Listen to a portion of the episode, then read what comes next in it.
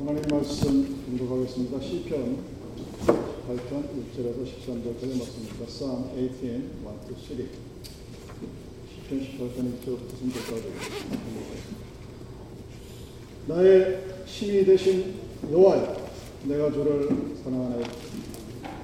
여호와는 나의 반석이시오 나의 요새시오 나를 건지시는 자시오 나의 하나님이시오 나의 피할 바위시오 나의 방패시오 나의 구원의 뿌리시오 나의 산성이시오 내가 찬송 받으실 여호와께 아뢰리니 내 원수들에게서 구원을 얻으리이다 아멘. 말씀의 주제는 나의 하나님 My God 저는 이것이 여러분들의 우리들의 신앙 고백이 되어야 한다고 믿습니다. 본문의 주인공은 다윗입니다. 다윗이 신앙 고백을 이렇게 합니다. 나의 사랑, 나의 하나님. 이것이 다윗의 고백입니다. 갑돌의 갑선이가 라는 노래를 아마 아시는 분들이 계실 거예요. 모르시는 분들이 계실 거예요.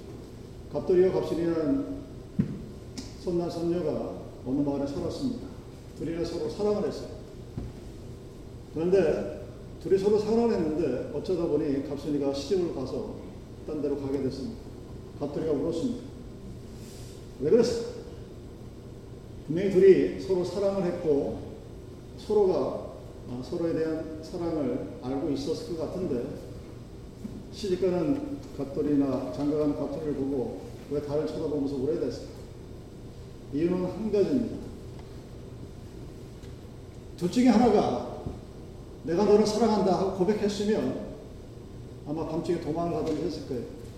여러분 졸업이라는 영화에서 봤듯이 결혼식에 들어가다 말고 신부 손잡고 도망가는 아마 그런 장면이 연출됐을지도 모릅니다. 근데 갑돌이도 그렇고 갑순이도 그렇고 마음속에 사랑을 하고 있었는데 고백은 안 했어. 그러다 보니까 역사가 이루어지지 않았습니다. 사랑한다는 이 말, 특히 저희 같은 60년대 이후에 태어난 한국 사람들이 갖고 있는 산증이 뭐냐면 내가 왜 굳이 사랑한다는 말을 해야 되느냐 하는 그런 정서가 저희들에게 있어요.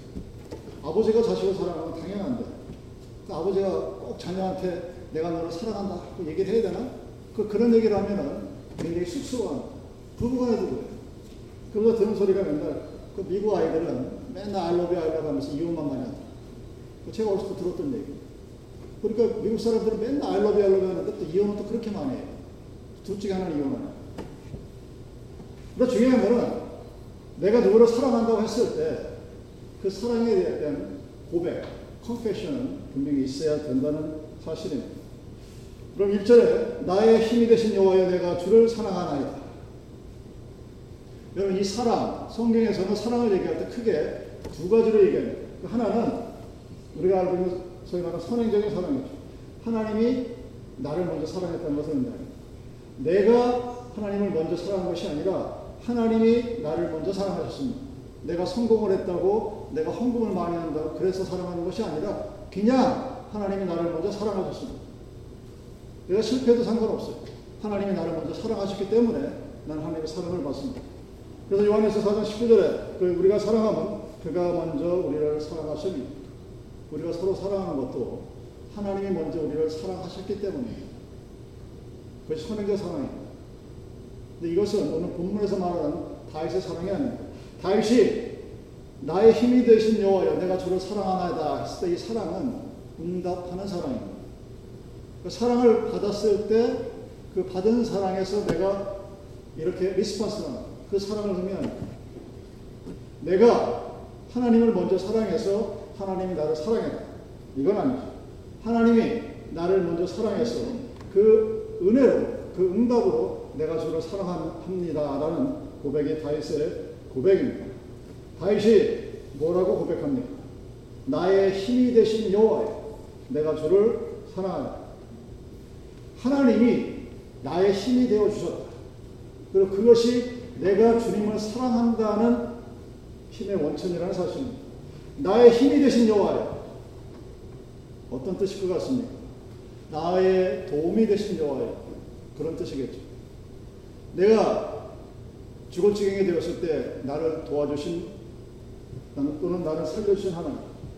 그래서 나는 하나님을 사랑합니다. 라고 지금 다윗이 고백을 하는 겁니다. 다윗은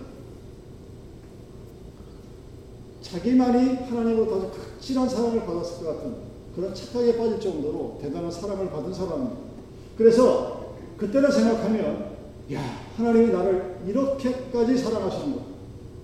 그래서 그 하나님을 기억하고 그 하나님을 내가 사랑합니다. 왜? 나를 그렇게 사랑하신 하나님의 은혜, 사랑에 감사해서 뭐 그런 이야기죠. 언제 그랬을까? 그럼 다윗이 언제 나는 이제 죽었구나 하고 하나님 앞에 매달렸을 때가 언제입니까? 골리앗과 싸울 때? 아닙니다. 사울이 자기 사위 다윗을 죽이겠다고 이잡듯이 굴속을 헤매고 다닐 때? 그때도 아닙니다. 오늘 본문에 있는 역사적인 근거는 사무엘하 21장 15절에서 17절 말씀입니다. 블레셋 사람이 다시 이스라엘 치원을 다윗이 그 신복들과 함께 내려가서 블레셋 사람과 싸우고 다윗이 피곤함에 장대한 자의 아들 중에 300세계 중 되는 노창을 들고 세크를 찬 아스 비교업이 다윗을 죽이려 하므로 수레의 아들 아비세가 다윗을 도와 그 사람을 쳐 죽이니 다윗의 종자들이 다윗에게 맹세하로되 왕은 다시 우리와 함께 전쟁에 나가지 마옵소서 이스라엘 등불이 꺼지지 말게 하옵소서 합니다. 왕이 된 이후에 블레셋 사람이 쳐들어왔습니다. 전쟁하다가 너무 지쳐서 들어 누웠는데 더 이상 싸울 힘이 없을 때 블레셋 장수 중에 이스 비브덤이라는 사람이 300세겔 되는 노청을 들고 다윗을 죽이려고 했을 때 꼼짝없이 이제 죽을 수밖에 없었습니다. 힘이 없으니까, 기운이 없으니까. 그때 누군가 아비세가 나타나서 그 블레셋 장수를 죽이고 다윗을 살려 주었다는 것입니다. 하나님이 아비세라는 사람을 들어서 다윗을 죽을 고비에서 살려 주셨다는 얘기죠. 그때 다윗의 힘이 되어 주신 분이 바로 하나님이라는 것입니다. 다윗은 그때를 기억하고서 야 그때 나는 정말 죽을 수밖에 없는 목숨이었는데 하나님이 나의 힘이 되시고 나의 도움이 되셔서 아비세를 보내서 나를 살려주셨구나. 그래서 그 하나님께 고백하는 겁니다. 나의 힘이 되신 여호와여 내가 주를 사랑하나이다. 너무나 대단한 사랑을 받았습니다. 하나님께 은혜를 받아 사랑을 받았을 때 그 은혜와 사랑에 대한 고백이 이루어져야 된다는 것입니다. 여러분 사랑은 사랑받은 사람만이 할 수 있다는 말이 있습니다. 그러니까 어렸을 때 부모로부터 사랑을 받은 아이들이 아주 무난하게 잘 살아갑니다. 그 이유가 사랑을 받아봐야 아 사랑이라는 것이 이렇구나 하는 걸 느낄 수가 있고 알 수 있기 때문에 그 받은 사랑을 누군가에게 나눠줄 수도 있고 함께 베풀 수도 있다는 얘기입니다. 제가 많이 살지도 않았지만 제 평생에 죽을 고비가 네 번이나 있었습니다. 그래서 그때마다 그걸 되돌려 보면서 아, 아 소리밖에 안 나와요. 그는 어떤 다른 조건이 만약 개입이 됐으면 저는 벌써 이 세상 사람이 아니고 아니었고 땅 속에서 있었을 겁니다. 근데 그 죽을 고비를 넘긴 네 번의 고비보다 저에게 점점 더더큰 은혜로 담겨오는 사건이 있습니다. 큰아이를 낳기 전이니까 90년도겠죠. 신학교를 가야 되나 갈등과 고민에 쌓여 있을 때 매일매일 기도할 수밖에 없었어요. 이것이 과연 내가 갈 일인가? 주위를 돌아보면 엄청 목사도 많고 교회도 많은데 내가 꼭 해야 돼. 그런 갈등과 고민에서 기도를 하고 있었는데 두 가지 압션이 저희 집 가정에 나타났습니다. 그때 당시에 10만 원짜리 월급을 받는 직장이 나오고 동시에 150만 원짜리 월급을 받을 수 있는 직장이 동시에 나타났습니다. 선택하면 돼요. 뭐 이쪽은 돼서 이쪽 가는 게 아니라 두 개가 동시에 아, 아퍼가 들어왔고 두 가지 옵션은 하나는 연수받는 조건에 하나는 그냥 수시 수강호소. 여러분 같으면 이 두 두 가지 중에 어떤 것이 하나님의 뜻이라고 기도할 생각조차 안 했을 거예요. 그때는 그때는 그때도 아 이건 하나님이 인도하시라고 느꼈던 건 분명히 사실입니다. 근데 지금 와서 30년이 지나서 지금 와서 다시 고백하거든 아주 확실한 것은 그때 내린 결정 150만 원짜리 직장을 뿌리치고 10만 원짜리 직장을 가서 1년 동안 살게 하시킨 것은 전적으로 하나님의 인도하심이었습니다.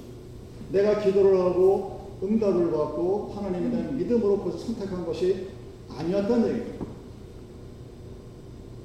그것을 100% 하나님께서 인도하셨다는 사실을 이제서야 깨닫습니다. 그리고 그 하나님의 인도하심이 저에게 주신 은혜가 매일매일 기뻐하고 기도하고 감사하고 찬양할 수 있는 은혜입니다. 여러분 대사리면서 오전 16시에 나온 그 말씀을 현대의 교회들은 프랙티스라고 생각합니다. 불가능하지만 불가능하지만 우리는 그렇게 살아야 되니까 노력해야 한다고 가르칩니다. 진보 보수를 떠나서. 그리고 그 하나님께서 그리스도 예수 안에 계신 하나님의 뜻이라는 그 매일매일 기도하고 찬송하고 기뻐하라는 그 말씀은 불가능한 미션 임파서블로 여깁니다. 그것이 미션 임파서블이 아니라는 것을 증거 사례 바로 저입니다. 10만 원짜리 월급을 받고 여러분 어떻게 살 수 있나 생각을 해보세요. 10만 원을 받고 11조 만원 띄고 감사하고 만원 띄고 8만 원이 남습니다. 그 8만 원 가지고 신학교를 다니려고 했었고 먹고 입고 사고 다 했어야 됐어요. 어떠실 것 같습니까? 행복할 수 있나요? 되돌아보면 아 다시 그때로 돌아가면 나는 150만 원 선택할까요? 그랬을 것 같습니까? 아닙니다. 제가 지난주에 식당에 갔는데 킨드가든 나이 그 정도 되는 아이 부모 셋이 앉아서 이렇게 음식을 먹다가 이제 음식이 나오니까 또 꼬맹이 셋이 여자인데 그 노래 있죠. 오늘도 우리에게 일용할 주신 하나님 감사합니다 소리를 너무 크게 부르죠. 너무 아름답게. 그 엄마들은 옆에 손님들이 많으니까 아유 저, 저것도 쫓기지 마라 그러는데 옆에서 듣고 있던 저와 집사람은 천사들이 부르는 노래였어요.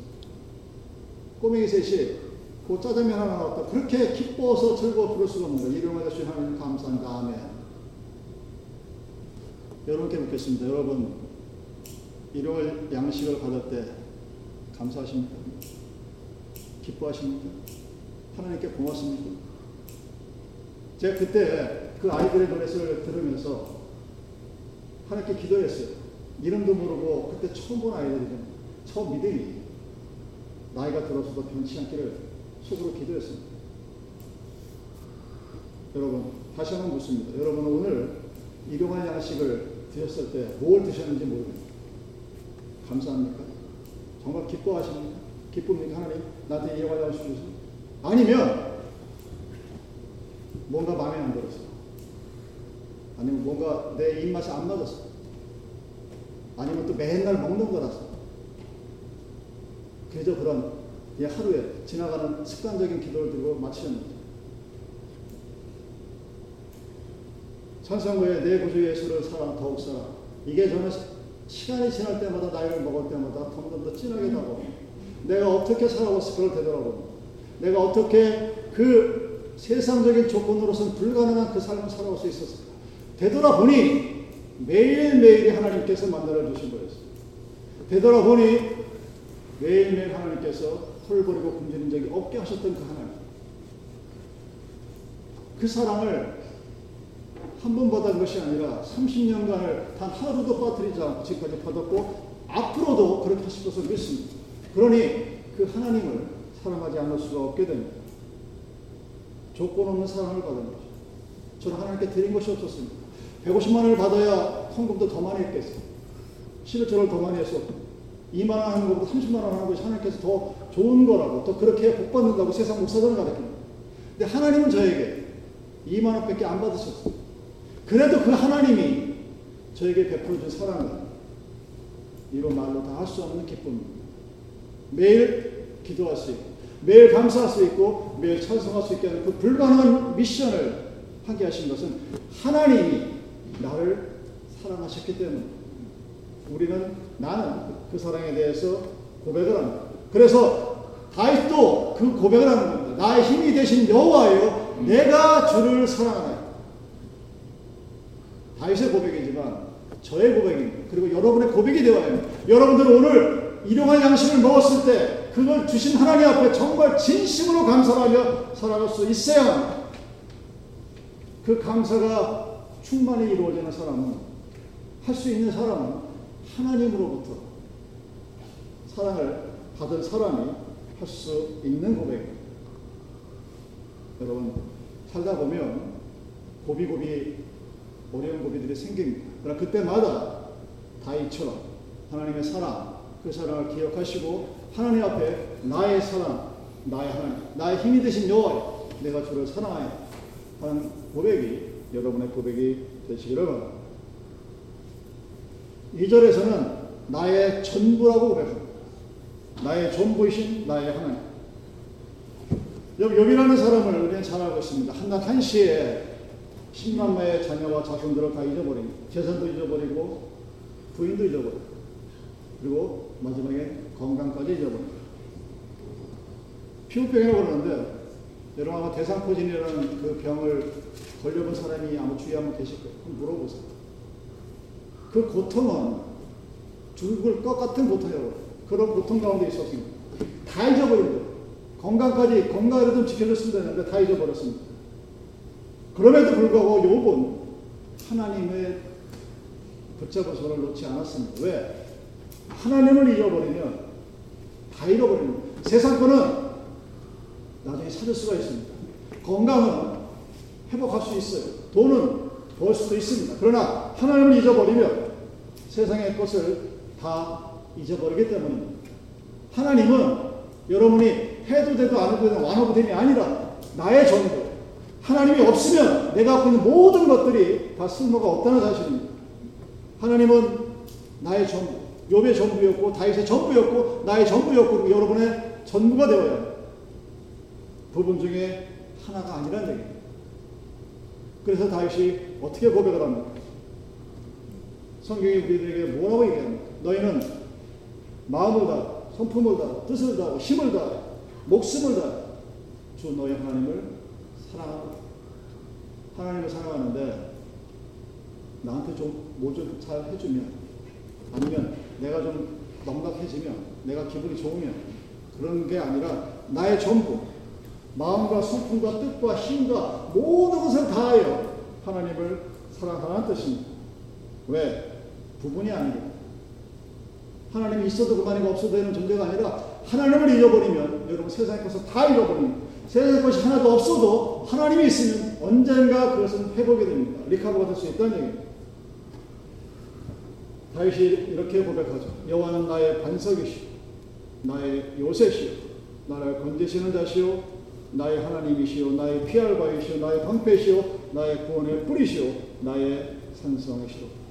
나의 무엇이오. 무려 여덟 가지를 들어서 하나님이 자기에게 어떤 의미와 어떤 존재인가를 설명을 합니다. 더 이상 붙일 얘기 없죠. 한마디로 얘기하면 하나님은 나의 전부이다. 그런 뜻입니다. 다윗이 왕이 되었습니다. 세상의 온갖 부경화를 다 누릴 수 있는 군세를 가진 자가 되었습니다. 그럼에도 불구하고 그것이 전부가 아니라는 얘기입니다. 그런 것이 전부가 아니라 하나님이 나의 전부이다. 하나님이 나의 모든 것이라는 것을 고백하고 있는 것입니다. 여러분, 클래식 중에 하이든의 천지창조가 있습니다. 굉장히 유명한 곡일 뿐만 아니라 하나님의 어떤 임재하심이 느껴지는 그런 곡입니다. 이게 초연이 됐을 때 그의 나이가 76세였어요. 두 다리를 못 쓰고 휠체어로 공연을 관람했습니다. 사람들이 감격을 해서 박수를 막 치면서 하이든 하이든 그러니까 이 두 다리를 못 쓰는 하이든이 기겁을 하고 일어납니다. 일어나는 이유가 하나님이 하신 건데 왜 내 이름을 부르냐. Glory to God 해야 되는데 Glory to 하이든 그런다고 두 다리를 못 쓰는 하이든이 번쩍 일어나서 쓰러져 버렸습니다. 그러니까 사람들이 뭐라 어떻게 생각했겠습니까? 감격했겠죠. 와, 저 사람이랑 박수 같은 소리가 더 커지고 하이든을 부르는 소리가 더 커졌습니다. 하이든 나중에 거의 절규하듯이 외칩니다. 내가 아니라 하나님이 하셨습니다. 그 소리가 옆 사람 통해서 조금씩 돌려줬을 때 그 박수 소리가 잦아지고 멈췄다고 그럽니다. 하나님께 영광. to God.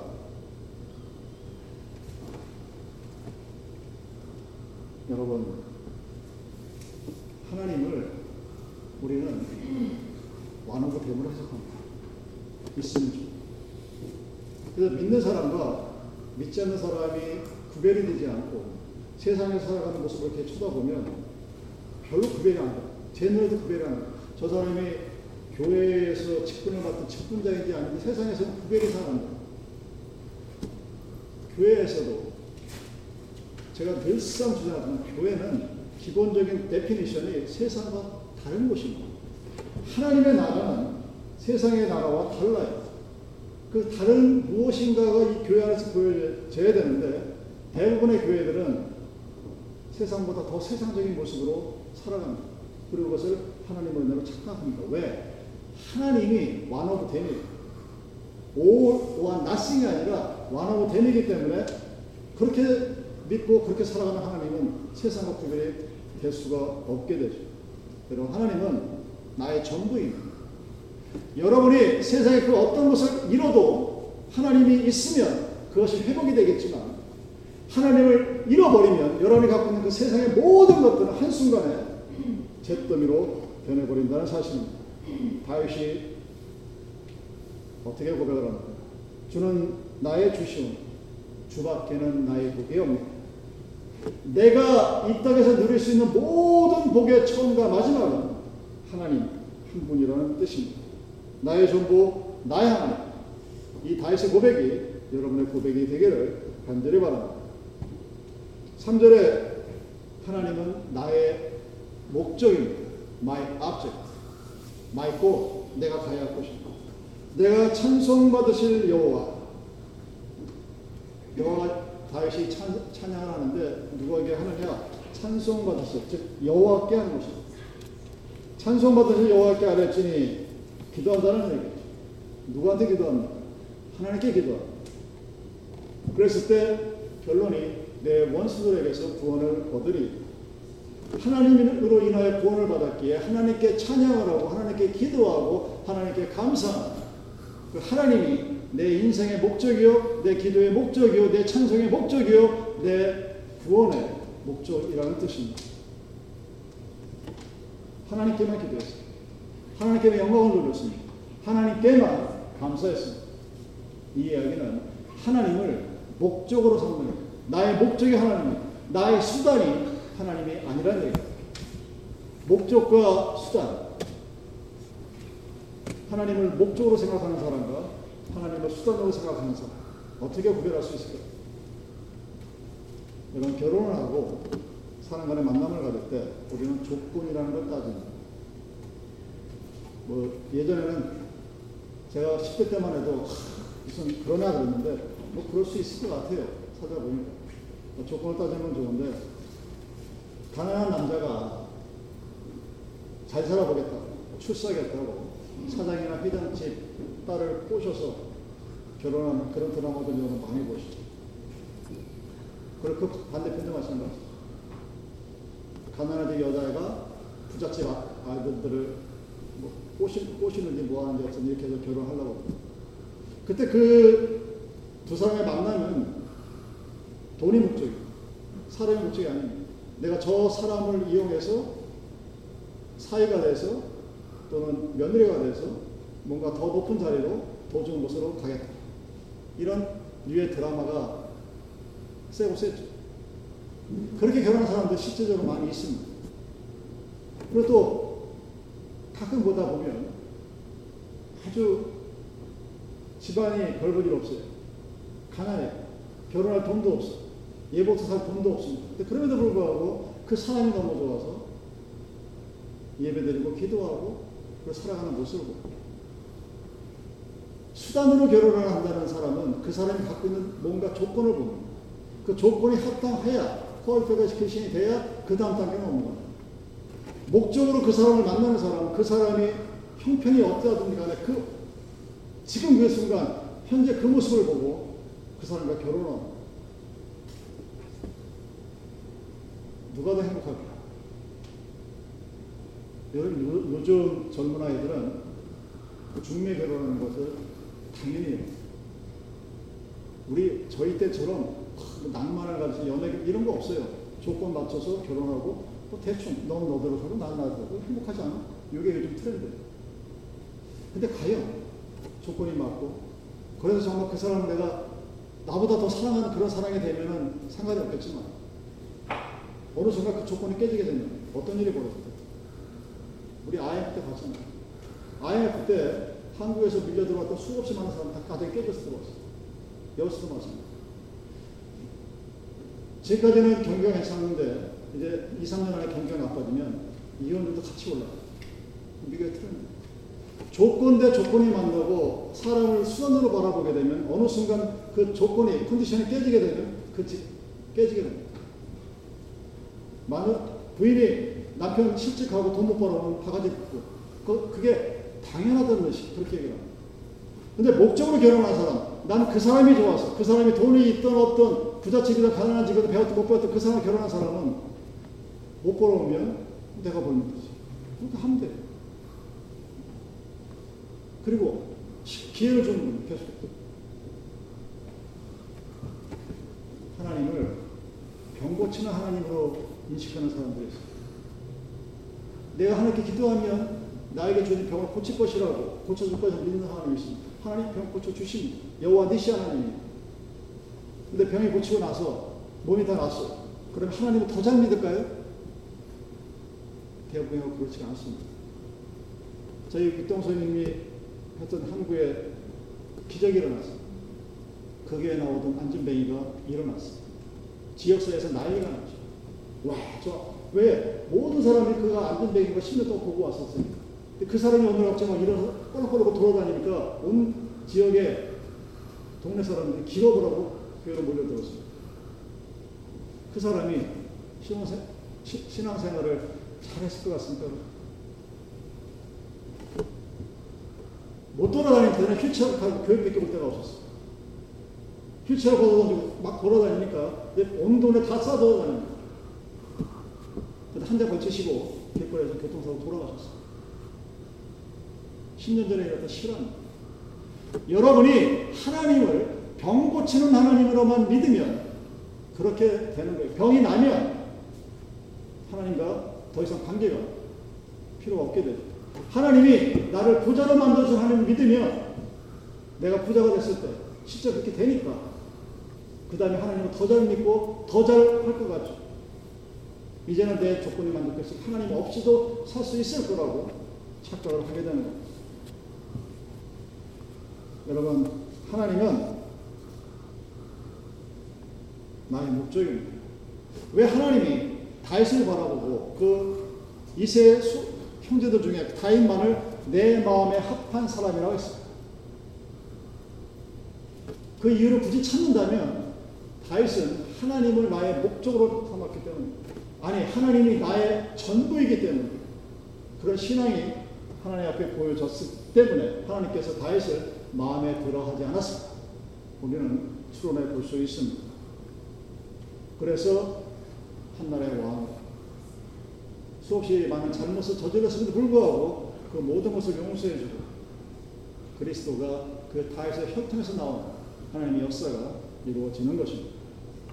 나의 목적. 하나님은 나의 목적입니다. 하나님은 나의 전부입니다. 그럼 다윗이 말하는 그 하나님. 그 하나님은 너의 하나님이 아니라 나의 하나님. 하나님의 사랑과 하나님의 도심을 경험하고 나의 사랑, 나의 하나님이라고 고백했습니다. 사랑을 받은 사람만이 그 사랑을 고백할 수 있습니다. 그리고 하나님은 다윗에게 전부였습니다. 다윗이 갖고 있는 것의 일부분이 아니라 다윗의 전부가 하나님이었습니다. 그래서 하나님을 잃으면 세상을 다 잃어버린 것으로 생각합니다. 세상은 잃어버려도 있는 것이 아닙니다. 다시 찾을 수가 있습니다. 그래서 다윗은 하나님, 나의 전부이신 하나님이라고 고백합니다. 그래서 결론적으로 하나님은 다윗의 목적입니다. 하나님은 나의 목적이고 여러분의 목적입니다. 하나님은 우리의 수단이 될 수 없습니다. 하나님은 내 수단이 될 수 없고 하나님은 나를 위해서 존재하는 그런 존재가 아니라 하나님은 나의 전부이자 나의 목적입니다. 그 하나님이 내가 믿는 하나님, 다윗의 고백, 나의 전부이시, 나를 도우시, 나의 목적이시, 그 하나님, 그 하나님에 대한 사랑의 고백, 그 고백이 우리들의 고백이 되기를 주님의 이름으로 축원합니다. 기도하시겠습니다.